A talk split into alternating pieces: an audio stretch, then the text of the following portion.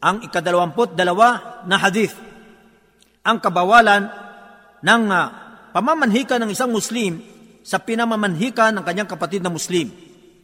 عن عبد الله بن عمر رضي الله عنهما عن النبي صلى الله عليه وسلم قال لا يبع بعضكم على بيع بعض ولا يخطب بعضكم على خطبه بعض Si Abdullah ibn Umar, sumakalinalawa ang kaluguran ng Allah ay nagulat.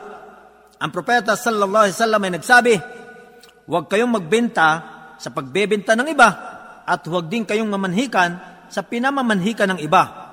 Isinalaysay ni Muslim hadis bilang apat na pusyam at ni Al-Bukhari hadis bilang limang libo at isang daan at apat na dalawa.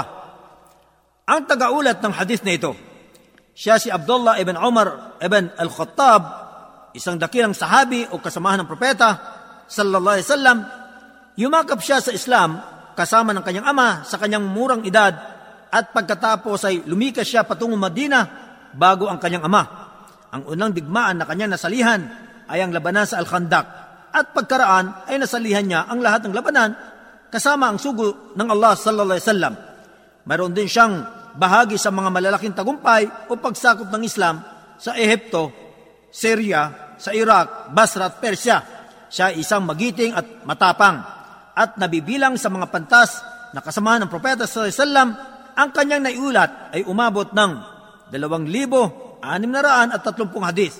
Siya ay naging isang magandang halimbawa sa pagsamba at kabanalan at siya ay binawian ng buhay sa Makkah taong ikapitumput tatlo sa Hijri sa edad niyang 86 na taon. Ang mga kapakinabangan sa hadis na ito. Una, itinuturo ng hadis na ito ang kabawalan ng pagbebenta ng labag sa pagbebenta ng kapatid na Muslim. Pangalawa, ipinagbabawal din sa hadis na ito ang pamamanhikan sa pinamamanhikan ng kanyang kapatid na Muslim, lalong-lalo na nakapagtanggap na ang kanyang pamamanhikan.